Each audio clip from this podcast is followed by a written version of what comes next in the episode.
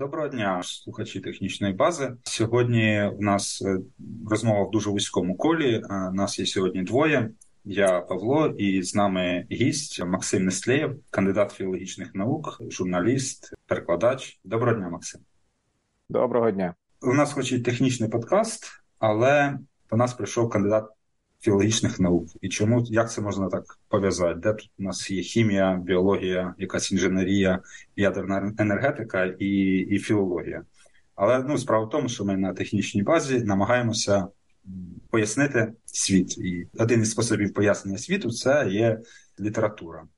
І таким приводом для цієї розмови було те, що я побачив на Фейсбуці анонс виходу українського перекладу моєї, мабуть, найулюбленішої книги всіх часів і народів «Кривавий меридіан». І Максим є перекладачем цього великого, без перебільшення, твору. Тож, можливо, так дуже для того, щоб почати розмову. Максим, про що ця книга? Вона про Америку, але, мені здається, в випадку Кормака Маккарті це здебільшого навіть про людей. Тобто це не так про регіональні якісь особливості, хоча вони теж є. І це його бачення світу 19 століття, але зрозуміло, що коли там події відбуваються всередині 19 століття, паралелі до 20-го неминучі, і, відповідно, ось це ставлення людини до людини, чи воно настільки кардинально змінилося, ось те, що раніше буквально знімали скальп, а зараз це фігурально, метафорично відбувається. І те, що історія про ось цей фронтір, про завоювання територій, про війну американців-мексиканців, по суті, це можна вивести на якісь ширші узагальнення, і Маккарті це прекрасно робить, тому що для нього це історія дійсно вічна. Тому що те, що він принаймні прагне нам сказати, я так до всіх своїх перекладів сам пишу анотації, і я в цій анотації так трохи загадково для тих, хто не читав, натякнув, а для тих, хто читав, можливо, трошечки їм підказав, що це історія про зустріч двох богів, яка відбувається на межі десь між Америкою і Мексикою. Я вже там навіть побачив в коментарях на Фейсбуці, що хтось каже, як так може бути між Америкою і Мексикою. Це ж не зовсім точно, зовсім правильно. А тому що насправді Маккарті йдеться про метафоричний простір. І якщо ми говоримо про головних персонажів і говоримо про навіть другорядних, там безліч історичних постатей. Але головні персонажі, вони такі частково згадані в історичній літературі, але здебільшого то вигадані Маккарті, і через це він виводить на якісь ширші узагальнення про те, що це насправді протистояння богів умовно старого і нового світу. Там хтось каже, що це Бог старого заповіту і Ісус Христос, але, звичайно, це все одна з версій інтерпретацій. Маккарті зумисно, якщо ви читали, Павло, то ви знаєте, а то, хто не читав, почитає, там зумисно до всієї такої заглиблено в історію сюжету без анахронізмів додано дуже загадковий епілог, який взагалі незрозуміло про що, і хтось там іде, робить якісь, вибиває за допомогою інструментів дірочки в скелі, викресує вогонь, за ним ідуть якісь збирачі кісток, зупиняються, продовжують рух, нічого не зрозуміло. І так і задумано, тобто редактор просив Маккарті все це якось, напиши зрозуміло, як ти до цього писав. Маккарті сказав, ні, так і треба.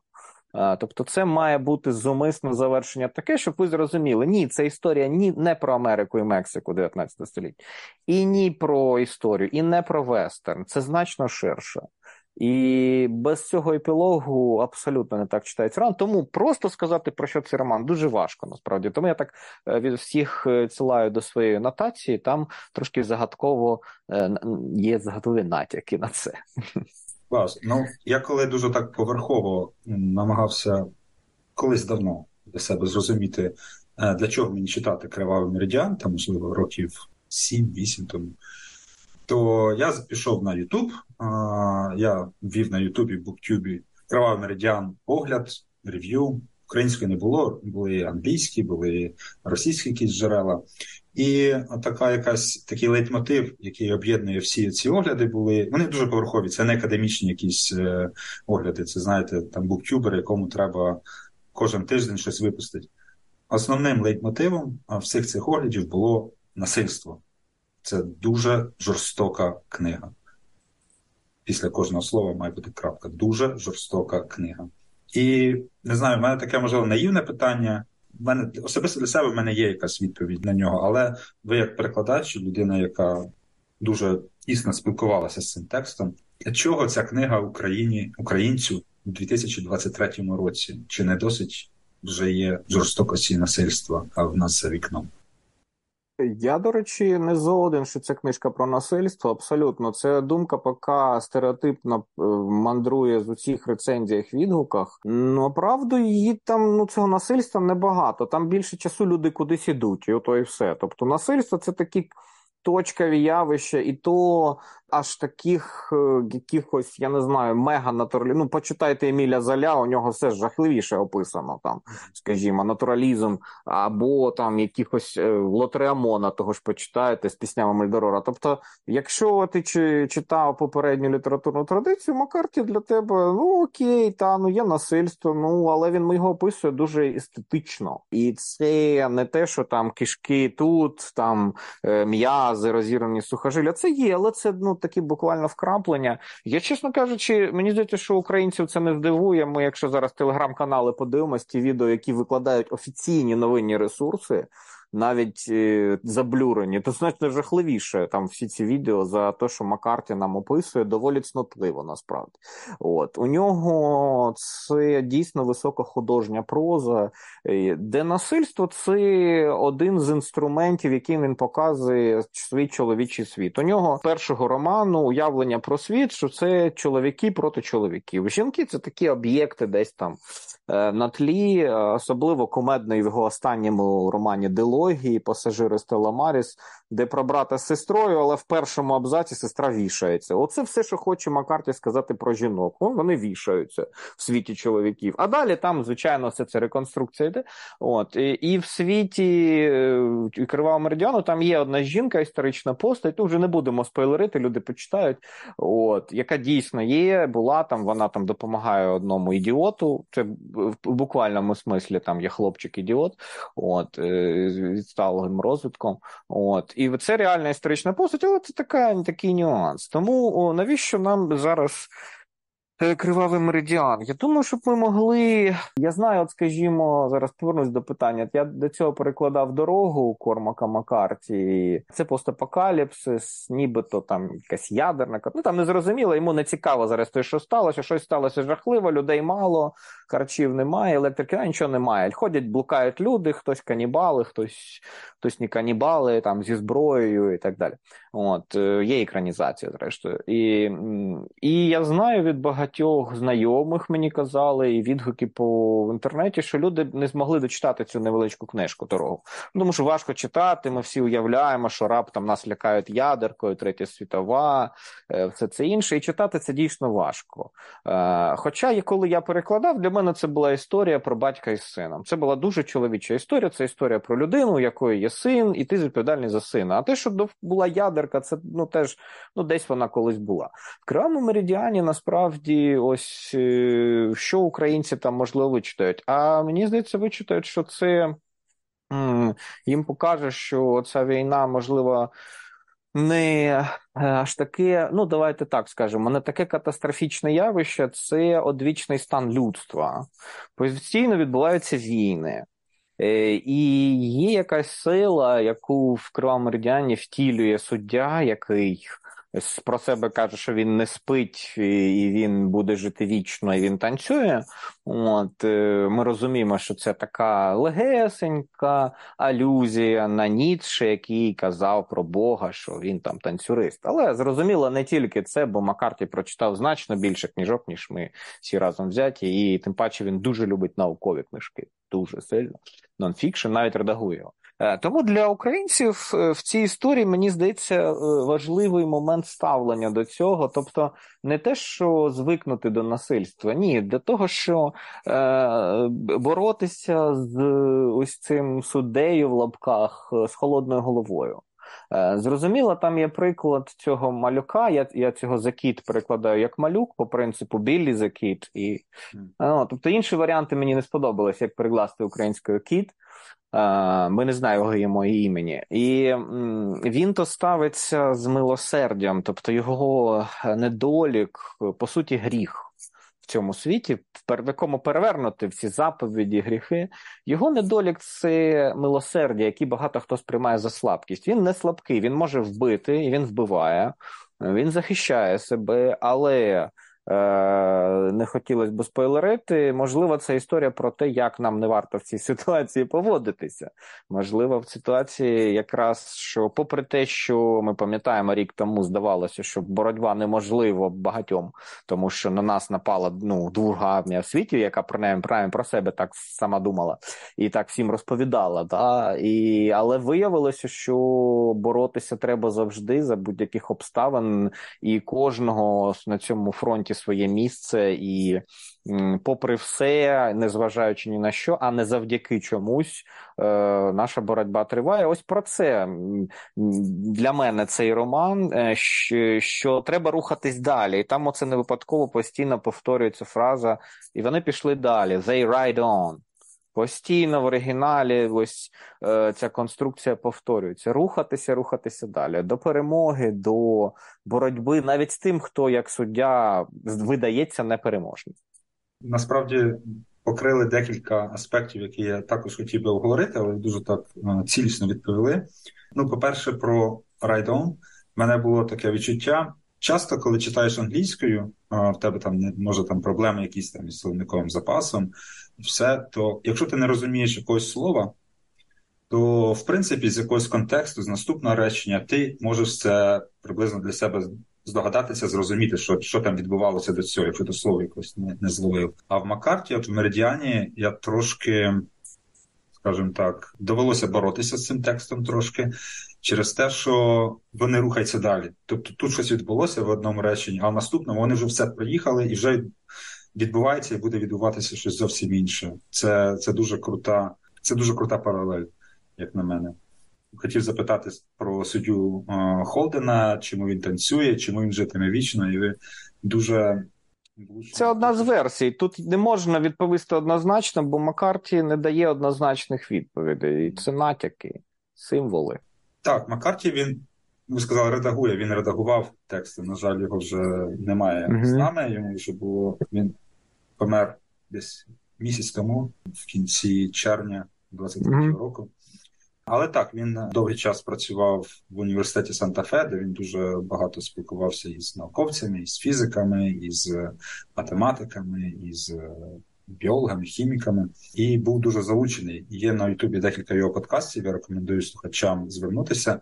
І ці подкасти, вони не про літературу, тобто він був дуже закритою людиною, він майже ніколи не спілкувався з пресою. Там є лише одне його інтерв'ю з Опрою про літературу.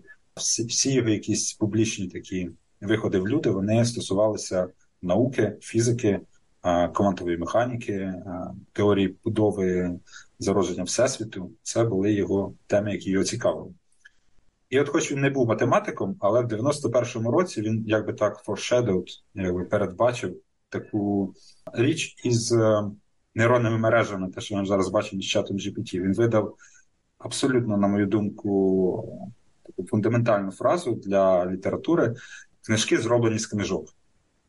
Тому, не знаю, ви коли працювали з текстом, з перекладом, ви відчули, що зроблена його книжка, що зроблений «Кривавий меридіан»?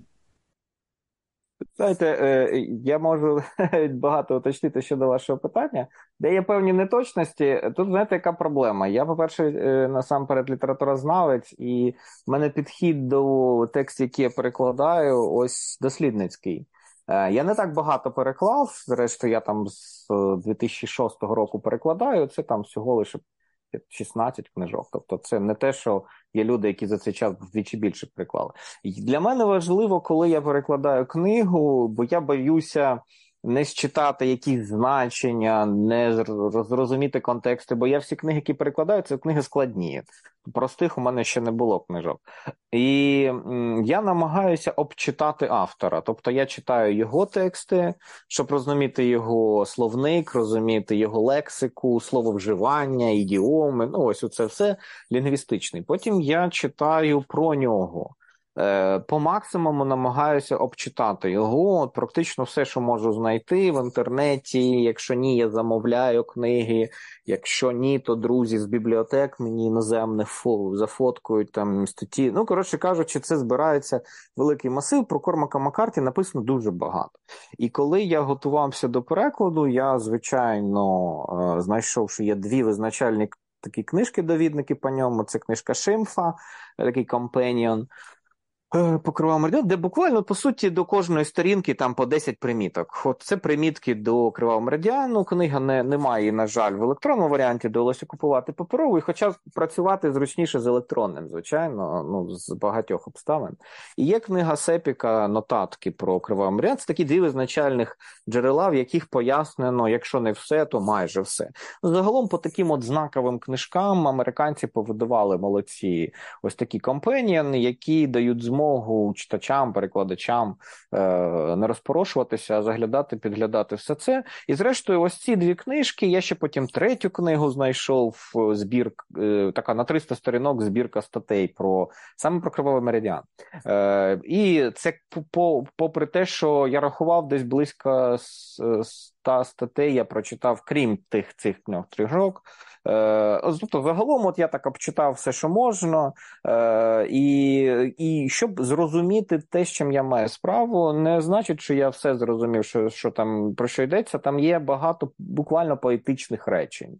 Ну, така чиста поезія. Я навіть друзям-перекладачам скидав фразу і кажу, ну, вона не залежить від контексту, як би ви переклали. Вони пробували 2-3 дні і казали, тут можна як завгодно, не зрозуміло, що хоче сказати автор. Тобто, настільки багатозначні, незрозумілі поєднання слів, це така висока поезія. А висока поезія, вона трошки герметично незрозуміла, на те вона і така, елітарна, герметична, закрита від справжньої поезії, такої має бути насправді. І, відповідно, ось ці автори, всі, які пишуть про Кривавий, вони вже розтлумачили, звідки беруться всі ці алюзії, на яких книжках функціонує це все. Це там книжка Чемберлена, згадки його про громадянську війну, де якраз єдина книга, де згадано суддю і малюка. Ну, але від імені малюка пишеться Чемберлен. Буде до Кривавого меридіану післямова. Я завжди пишу великі післямови до своїх перекладів. Часом я, буває, післямови пишу довше, ніж сам текст перекладаю. І я ось ці нюанси там всі зазначаю. Тобто для тих, кому цікаво, може там в кінці подивитися, звідки, що я розтлумачу якісь аспекти. Крім того, що по ходу там роблю примітки, де треба там історичні якісь нюанси пояснити, або там, можливо, незрозумілі слова. І насправді декілька книг, з яких зроблено Кривавий меридіан, але їх дуже творчо опрацьовує завжди Маккарті. Для нього історія тут важливою була для того, щоб не помилитися з фактами, артефактами і слововживанням, скажімо, специфічним тоді, бо там лише, як у великого кожного майстра, кожен персонаж говорить своєю мовою, своє словживання, свої фрази. Але, правда, книжку читати в оригіналі дуже важко. І це я навіть чув від американських професорів, які досліджують ці тексти. Були навіть дослідження проведені, що давали читати різним групам. Там пересічні люди, потім там студенти-філологи, професори-філологи. І пересічним людям треба було на кожній сторінці раз 10 дивитися в словник. Такі. Студентам треба дивитися було разів 5. Професори-філологи, які мають справу з цими текстами, кажуть, що 1, 2, інколи 3 рази треба дивитися. Тобто це люди, яких рівень, це носії мови, це рівень володіння. Вони в контексті, вони знають це все, вони читали традицію, навіть для них Маккарті – це завдання з зірочкою. Тому мені, коли деякі знайомі мої кажуть, які я знаю, що в країні, які знають знають так мову, на такому рівні середньому або там вище середнього, такому розмову, кажуть, ми прочитали там «Кривавий меридіан», мені хочеться їх запитати, а чи все ви там зрозуміли? Американські професори не все розуміють. Як можна опрацювати цю книжку? Там дійсно багато слів, дуже класно в цих довідниках написано.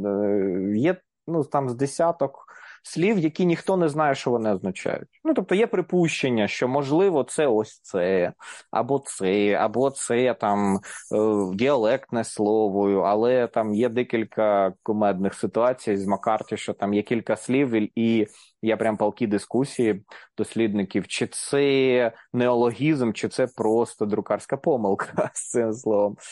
Тобто його немає ніде. Там багато слів Маккарті банально немає в словниках. Тобто і з контексту їх правда важко розгадати, про що там йдеться, бо скільки часом це така поезія, де значення, можливо, до якоїсь міри не зовсім і потрібно розуміти все, можливо. Бо ти цей текст приймаєш так трошечки не завжди лінгвістично, але мені, як перекладачу, мені ж треба якесь слово еквівалент поставити, і мені треба розуміти краще, ніж пересічний читач. Тому я вже дійсно опрацьовував багато, щоб подати принаймні таку переконливу версію еквівалентів, які є у автора. Але ця книжка, не найбільше його зроблена з книжок, в його інших книгах більше покликань на книжкові матеріали. Ця книжка все ж таки, вона більше тежіє до історичного роману, тому ті книжки, які він користувався, це ось саме з історії краю, регіону. Він там 2 роки їздив по цьому краю, тому він знає, коли він пише, що там за цією дюною я повернув і побачив гори, це правда, тому що він там був і повертав за тими дюнами і так далі. Тому фраза гарна у нього, але інші тексти більш книжкові у нього. Якось так. Також, можливо, покрутимось навколо цього книжки, зроблені з книжок. В одній академічній лекції, здається, на Ютубі є Єль, університет Єль, там є 2 лекції про Кривавий меридіан саме, і там є багато, не багато, там просто частина лекції, вона присвячена паралелям і порівнянням із Мобі Діком. Так як у Мобі Діку, мабуть, там одна з моїх улюблених якихось таких цитат в літературі, перших відкриваючих речень, фраз, це «Називайте мене Ішмаель». «Колмі Ішмаель». Тут є така, трошки поясню, така певна і грайливість, і відстороненість. Він не каже «мене звати Ішмаель» чи «я Ішмаель», а він каже «називайте мене Ішмаель». Ніхто не знає, як його звати насправді. Він, сам відсторонюється, він спостерігає потім за цими всіма подіями, він не є таким активним учасником цих подій. І разом з тим, власне, Ішмаель, це, здається, я не пам'ятаю, з якої мови, з івриту. Це все біблійне, так. Самітник. Одне з значень, там їх декілька, так? Так, це самітник. В цьому контексті, я не знаю, може моє питання не буде там сильно пов'язане, але чи є Малюк, як ви його переклали, саме героєм? Чи є він спостерігачем, чи є він таким самітником в цьому світі? Цікаво, що він, напевно, не є навіть головним героєм, тому що там десь з тих розділів, які пропонує автори, 23 розділи, значить, він в 6 його взагалі немає. Тобто, без нього обходиться сюжет, то йдуть і без нього. Тобто, а коли є він, то інколи сказано, він там поруч їде. Коли, до речі, моменти сутичок, бійки, стрілянина, його не описано. Він ніби не бере. Він, зрозуміло, що бере, але він не може осторонь стояти, коли тут кров, стріляють. Він, напевно, бере участь. Але автор уникає опису зумисно для цієї ідеї, що потім суддя йому каже, милосердя, ось я давно в тобі побачу. Це працює на цьому рівні. І Малюк, він самітник, та як і всі вони. Там людей таких компанійських немає. Це не той час, коли можна було бути несамітником. Ти маєш вміти виживати сам, ти маєш вміти вбити людину, зняти скальп, щоб заробити гроші. Купа інформації про зброю, про коней, яку Маккарті дуже любить. І в трилогії своїй «Меживій» він теж цим зловживає інколи. Може, не зловживає, але просто коли зрозуміло, що він в темі краще, ніж я, перекладач з цими кіньми і з цими знаряддями, яке, до речі, дуже важко інколи українською перекласти, бо у нас ніби воно є все, але воно у нас таке дуже, дуже специфічні назви, дуже незвично. І треба до всього робити примітку, бо люди не зрозуміють, кого на що натягнуто, коротше кажучи. От. І це дійсно є такий нюанс. І Малюк в цьому тексті, він антагоніст, а протагоніст – суддя. І скільки в тексті вони не ось так працюють, як два такі полюси, сходячись, розходячись, ось відникаючи між ними такі певні конфліктні ситуації. На початку конфлікт між ними такий доволі пасивний, такі очима стріляють один в одного. Наприкінці вже трошки активніше стає аж до вивершення кульмінаційного моменту, дуже загадкового, і теж спойлерити не будемо, хоч насправді роман не зовсім про це їхнє зіткнення, бо він скоріш про те, як виживати в цьому світі. Є кілька епізодів, де дійсно Малюк відбувається від ось цієї банди Глентона, і сам там то пішки, то на коні, пробирається там то засніженими частинами, то по камінню. Там дуже багато каміння в цьому тексті. І мене, чесно кажучи, задовбав Маккарті називанням їхньої геології. От, коли, знаєте, він йшов не по камінню, а починається перерахування, як саме ці камінці називаються. А українських назв я не знайшов. У нас чомусь, не для всіх камінців є українські назви, і треба вже було якось придумувати якісь такі подібні на українські слова, щоб, може, читач догадався, що це камінець, але просто камінець. Ось цим трошки було мороки. І є ці розділи, де дійсно Малюк ходить сам, і там він дійсно... ми розуміємо, що це така фокальна точка називається в наратології, тобто крізь нього ми дивимося на світ роману. От. Але це декілька таких розділів, а так загалом він розмивається в цій масі. По суті, це такий чоловічий погляд на світ, часом колективний, а часом ось очима Малюка. Починається з нього, але початок, важливо, доволі об'єктизований. Тобто початок такий, нібито хтось на нього дивиться. See the child. Да, початок. Ось. І я довго морочився, як його перекласти. У мене дійсно було 10 варіантів того, як можна перекласти, допоки я не почав читати критику, і де було зазначено, що найімовірніше це теж, крім Мелвіла. На Мелвіла там до 10 покликань в тексті, і він для нього, я думаю, що Мелвіл працює, до речі, скоріше не як тематичний попередник, а як лінгвістичний. Там багато слівець, які він взяв у Мелвіла. Значить, і ось це See the Child, як я потім почитав, це, напевно, а це одна з версій, мені вона сподобалась, це одна з фраз «Екко хоме», ось людина, яку ми в Біблії знаємо, коли Понтій Пілат каже, там вона теж до цього в Старому Заповіті, ми знаємо, що в Старому Заповіті є фрази, які потім відлунюють в Новому Заповіті, в переробленій формі. І там було в Старому Заповіті «екосервус», ось це «раб», а «сервус» означає молоду людину, молодого раба, і, напевно, Маккарті це все знав, Маккарті все знає, тому він читав Біблію, безперечно, бо там багато біблійних цих. І я передав це ось Малюк, так, початок. Тобто, нібито хтось каже нам, ось подивіться, ось є людина, він там народжується, і далі ми за ним слідкуємо, а потім починається це розмиття. Він, головний персонаж в дуже такому умовному значенні. В цьому світі у Маккарті взагалі, мені здається, з головними персонажами трошки проблема. Це у нього нікого нема головний. Головний у нього цей чоловічий світ, жорстокий, брутальний, де перемагає сила, яка часом персоніфікується там того чи іншого. От, тому у нього десь так це все. Коли я дивився, ну, різні матеріали також є, був також, на жаль, вже немає його, Гарольд Блум, дуже відомий американський літературний критик. Він взагалі був там в повному захваті від Маккарті і сам від «Меридіану». Це була одна з його настільних книг. В якомусь із інтерв'ю він сказав, що він там перечитав більше 20 разів там цифру. Але він сказав, що тільки з третього разу зміг його дочитати. Так.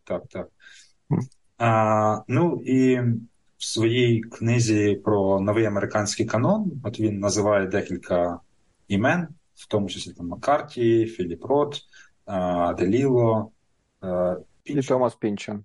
Пінчон, так. Ну, от, я не знаю, можливо, це також недоречне питання, але я бачу ваші інші подкасти про Пінчона і Делілло. Ну, Філіпа Рота вже немає, Маккарті вже немає, Пінчон і Делілло, ну, при всій повазі, вони вже в дуже такому солідному віці. Чи бачите ви на горизонті когось, хто зможе підхопити оцей американський канон, цей американський наратив в літературі? Складне питання, бо ми, якщо ми хочемо продовжувачів традиції Пінчона, Рота, Делілла і Маккарті, то, напевно, таких нема прямих продовжувачів. Такої сили авторів. Я перекладав всіх, крім Рота, тому я...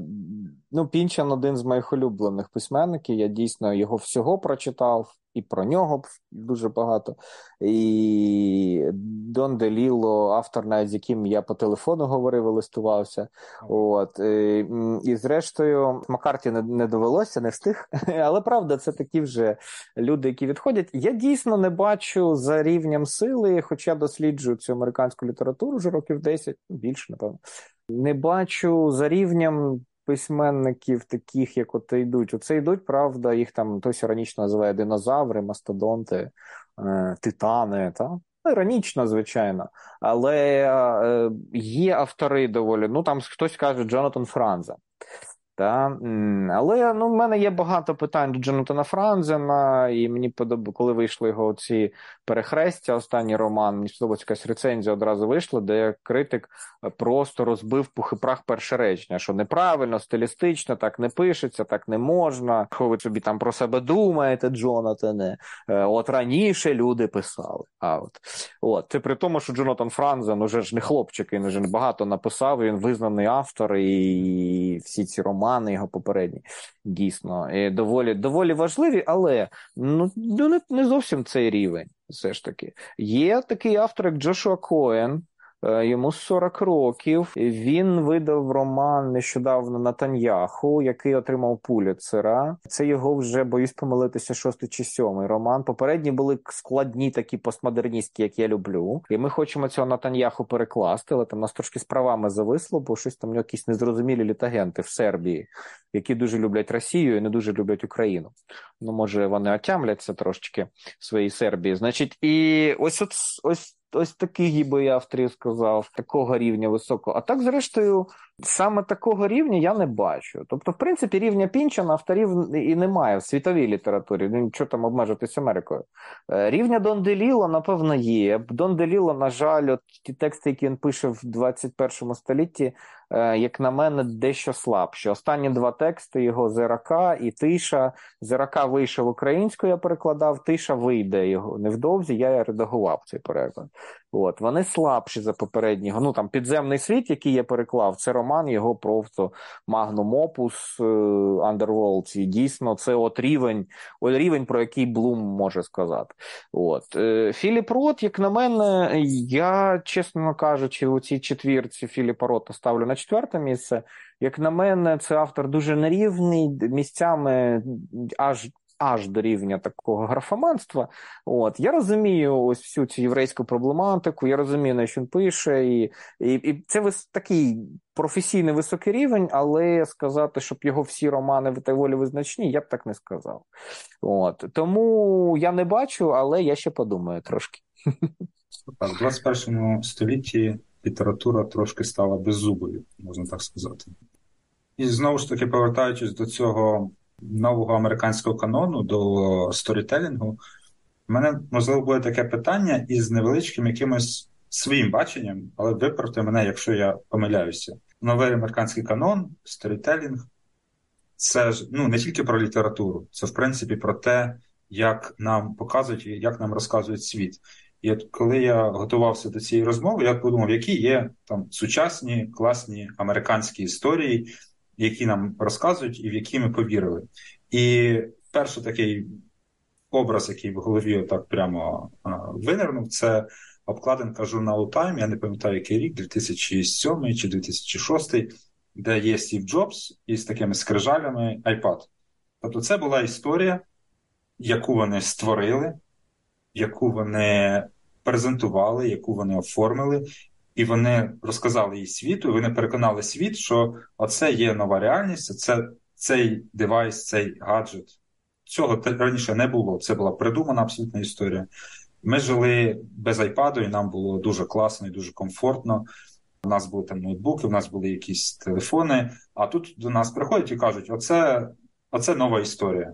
Вони змогли дуже класно і дуже ефективно розказати цю історію. В зв'язку з цим, чи є оцей американський канон взагалі універсальним? Чи є оцей сторітелінг універсальний?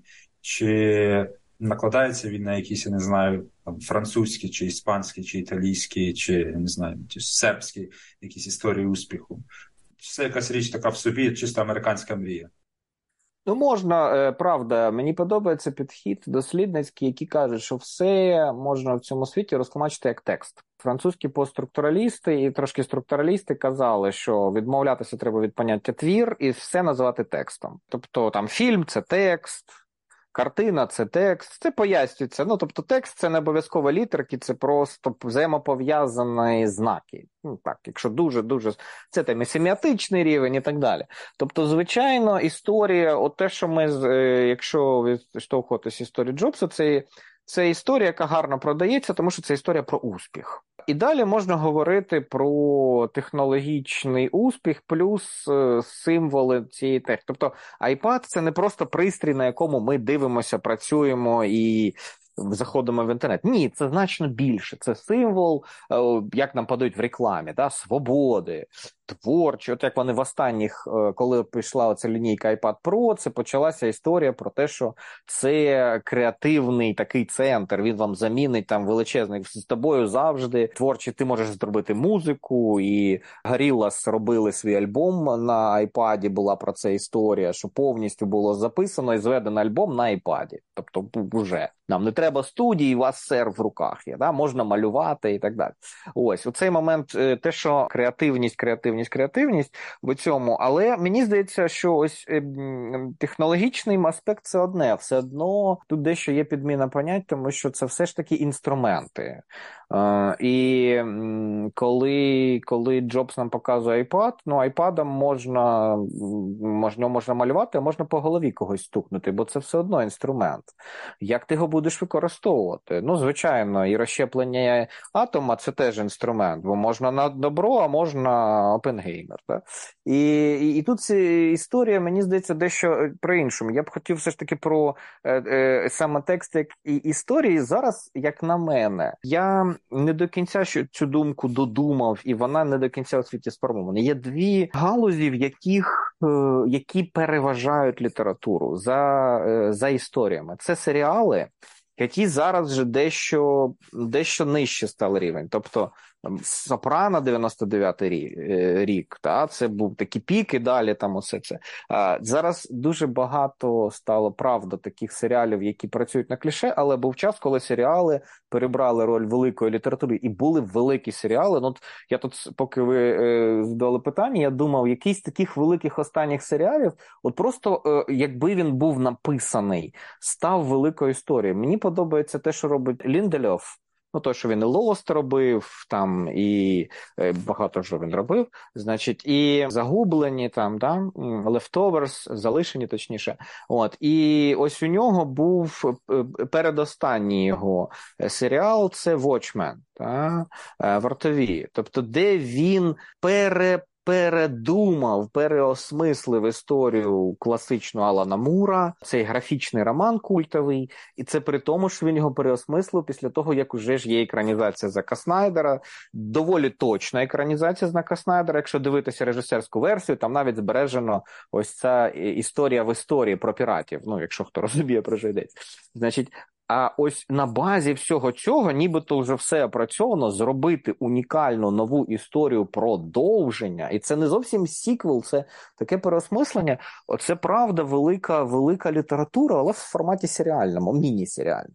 От. І новий його проект, який він зробив, про штучний інтелект, теж доволі вартий уваги. Це теж цікава іронічна історія про боротьбу черниці зі штучним інтелектом, але це, звичайно, не тільки не вичерпується цим, бо у Ліндельофа не можна одною фразою, синопсис у нього завжди дуже складний.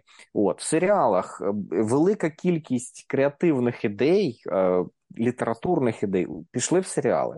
Зараз цього, на жаль, менше, але багато великих серіалів можна дійсно назвати. А друга галузь, куди пішла велика література, це ігри.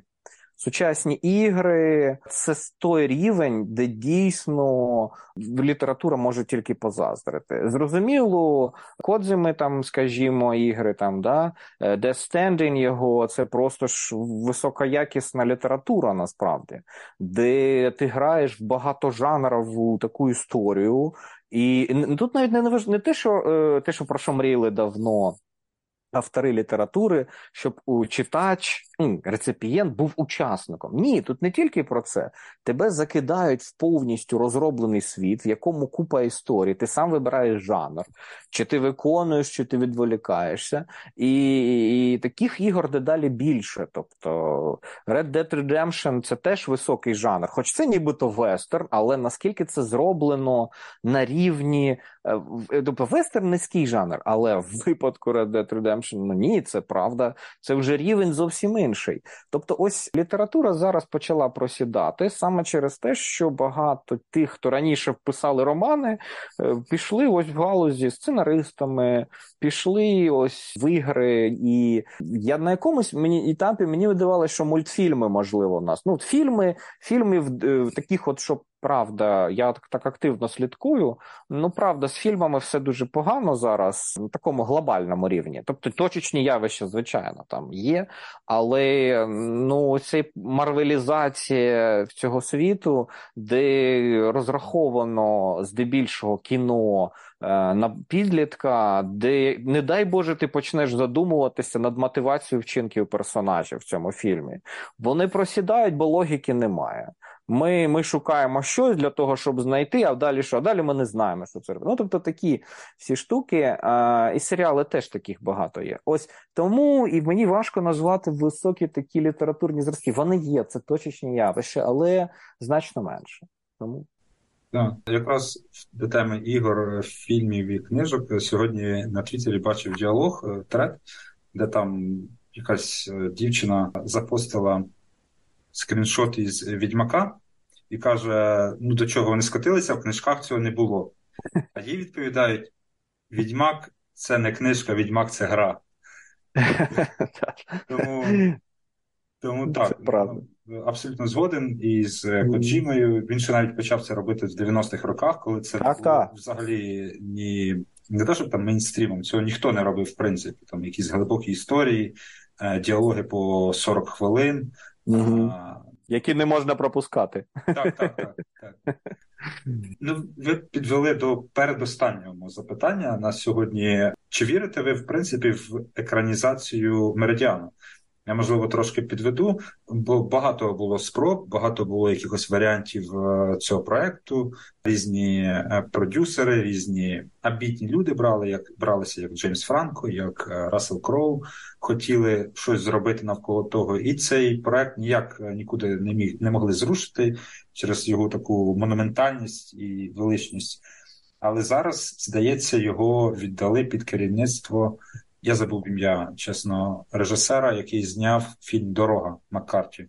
Чи вірите ви в якийсь успіх такої адаптації? Джон Гіллкоут зняв «Дорогу». Як на мене, непогано зняв, але він переробив дещо, звичайно. Ну, не можна повністю переносити. такі тексти. Я думаю, що це буде такий трошки вище середнього фільм, зважаючи на те, що Гіллкоут може знімати. Те, що хотів зняти Джеймс Франко, слава Богу, не зняв. 20 хвилин на Ютубі є, можете подивитися, хто не бачив. Там просто все погано, особливо суддя. Суддя має бути людина настільки мегахаризматичного рівня, що йому досить просто голим сидіти і ти більше ні про що не будеш думати. Тобто він дуже часто, він говорить мало, не те, що... в нього там є лекції, але нам їх автор не озвучує. Тож там він розповідає цим всім бандитам своїм. Я взагалом сприймаю екранізацію, знаєте, як такий часом паразитарно-побічний продукт. У нас дуже рідко екранізації роблять високі майстри. Там точечні винятки, там те, що брати Коени зробили «Старим тут не місце». От, коли прийшли два професійні автори і взяли книжку, і правда її не дуже міняючи. Там є, правда, акценти, бо ми хочемо книжку це перекладати, я потім якось докладніше, може буде привід, розповім в подкасті. Значить, але коли таких збігів дуже мало, коли береться автор, режисер високого рівня, сценарист, і по книжці робиться щось, скажімо так, від екранізації мені б хотілося, щоб це була не просто посторінкове відображення того, що там є, а якийсь додатково... щось додавало нам візуальне зображення. Тобто все одно воно програє. Коли читаєш, ти собі щось своє уявляєш. От я коли читав і перекладав «Кривавий меридіан», я думав, хто ж міг би зіграти суддю от такого. І я надумав собі Вінсента Донофріо, який... Мені сподобався, він дуже класно Кінгпіна грав в серіалі про Шибайгалу «Daredevil». Це такий він лисий, великий, сильний, харизматичний, і ти бачиш в ньому силу, навіть коли він просто дихає. От. І суддя має бути високий і доволі такий, він не маленький, бо там в екранізації Джеймса Франка якийсь такий шипздік лисий, щось там стрибає, як блоха. Суддя має бути людина, яку боятися будуть. От. І водночас це має бути людина інтелігентна, навіть дуже розумна, і по ній видно, що це не просто якийсь так, горлоріст, там, якийсь гопнік там, в 19 столітті. Ось, я от собі цього уявляю, я не знаю, чи вони там, хто мене режисер все одно буде слухати, когось візьме і вже не виправдає моїх очікувань. Тобто я не знаю серед сучасних акторів, хто міг би потягнути роль судді. Малюка, можливо, варіантів безліч. Є Глентона, там цікава роль, теж її можна витягнути. Але, знову ж таки, я не зовсім вірю в екранізації в принципі. Велика художня література нормально екранізується. Той же Мобі Дік, якого ми згадували, його ж не можна, в принципі, екранізувати. Є, звичайно, екранізація з Грегорі Пека. Правда, спецефекти старі, просто жахливо зараз дивитися. Спецефекти дуже швидко старішають. От. Благо, в «Кривавому меридіані» спецефектів, сподіваюся, не буде, там нічого такого робити. Але, можливо, Гілко, я думаю, що буде як з «Дорогою» екранізацію Гілко, то буде такий міцний середняк. Але навіщо він нам треба, якщо є книга? Привернути увагу до книги. Можливо, але не знаю. Як завжди в Голлівуді, вони роблять то заради прибутку. Тут нема нічого похабного. Заробити гроші на книзі, на імені Маккарті. І, мабуть, останнє на сьогодні ви трошки також частково відповіли. Чи очікувати ще перекладів Маккарті на українську? І якщо так, наскільки багато? Тут ми декілько... Я взагалом видавництву Темпора, де вийде «Кривавий меридіан», це вже друга книга, бо «Дорога» виходила торік. Значить, я їм озвучив свої амбіційні плани, я хочу перекласти всього Кормака Маккарті. От. Мене взагалі дуже дивувало. Тобто, перший переклад Кормака Маккарті в Україні з'явився 2022 року. Чого його до цього не перекладали українською, в мене купа питань. Тобто, нам 30 років незалежності та понад.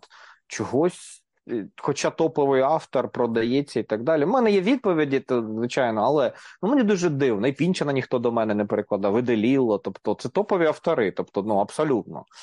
Значить, і коли ми взялися за дорогу, я одразу казав видавництву, бо чув, що хочуть, що Маккарті пише роман «Пасажир», так він тоді називався ще, коли ми в 17-му році почали про це говорити. І є ж практика, коли купуєш текст автора, який ще не вийшов, для того, щоб переклад і оригінал вийшли одночасно. Є така практика, не всі автори, правда, погоджуються. І ми за «Пасажира» говорили їм ще з 2017 року. Тому, коли вийшла дилогія, вона виявилась двома романами, бо весь цей час він писав 10 років один роман «Пасажир». Це всі знали, це було озвучено. А потім наприкінці, я теж думаю, що вони вирішили заробити бабла вдвічі більше і просто книжку на дві частини розбили, і стала тепер дилогія «Пасажир» і «Стела Маріс». Це, по суті, одна книга, така діалогічна. І ми права на неї купили ще давно, бо ми, у мене точно таке ж, тут Павло показує англійське видання «Пікадора», у мене теж саме таке видання в такому сліпкейсі. І ми теж хочемо в українському перекладі зробити сліпкейс, хоча б такий трошечки, можливо, щоб був нішовий продукт, не повністю все видання, але для тих, хто захоче, бо мені подобається взагалі формат, коли в цьому кейсі. Значить, ми давно купили права на «Пасажири» Стелу Маріс, я над нею працюю. Це «Пасажир» доволі великий текст, багато і дуже складний, правда, складніший за «Кривавий меридіан», і компеніон довідників по ньому немає, бо текст дуже новий. Тобто мені мало в чому це допомагає, там багато математики, і він же захоплюється нонфікшеном. Читається насправді непросто, тобто якщо ви, не знаючи математику, читаєте його, вам все зрозуміло, вам там нічого не зрозуміло, там дуже багато математичних жартів, там буквально на перших сторінках з'являється «spectral operator», і там обігрується це слово. Багато людей знають, що таке спектральний оператор. Менше з тим. Значить, ось ці два романи ми купили, і я над ними працюю десь орієнтовно наступного року, ми хочемо їх видати. Так тут загадувати завжди важко, тут ще війна триває, трохи нам заважає за всім цим. Потім, значить, інші романи в процесі ми домовляємося. Я хочу «Старим тут не місце» дуже, не місце. Але така штука, значить, помер, на жаль, Кормак Маккарті, і дуже ускладнився процес купівлі прав, тому що тепер права перейшли, бо він один, там же фінальні права, він ставить мокрий підпис.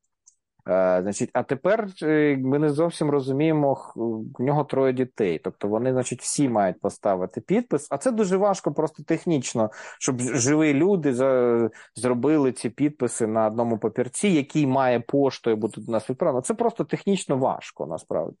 Ми так, коли покупали права на Вільяма Геддіса, такого американського автора, у нього син і донька, і вони теж мали підписати нам ці права, і донька швидко підписала, а син десь загубився на 2 місяці, його просто знайти не могли. Десь він поїхав там собі на ранчо і без телефона, і все, і завис процес весь. Тому поки ось такі плани, але мені хотілося б все інше. Зрештою, якщо вийде ось те, що я назвав, це вже буде 5 текстів, це вже практично половина всього, що написав Кормак Маккарті. І я дуже люблю Сатрі. Мене Сатрі найулюбленіший його текст. Це класний, такий фолкнерівський, іронічний, автобіографічний текст, дуже веселий, не такий песимістичний, як «Кривавий меридіан», не такий постапокаліптичний. Це така, правда, це його великий американський роман, і його менше знають, бо він великий і просто в сторінках. І зрештою, мені б його дуже хотілося зробити, і інше теж зробимо. Якщо я щось маю намір зробити, то я це роблю. Клас. Бажаю вам успіху в усіх цих проєктах. І «Пасажир», «Стела Маріс», і «Старим тут не місце», і «Сатрі», і багато-багато іншого, там «Outer Dark», і «Sunset Limited», і решту всього. Так. Дякую вам, Максим, за сьогоднішню розмову. Дякую слухачам за те, що залишаєтеся з нами. Підписуйтеся, поширюйте наші матеріали, коментуйте. І буде ще багато цікаво. На все добре.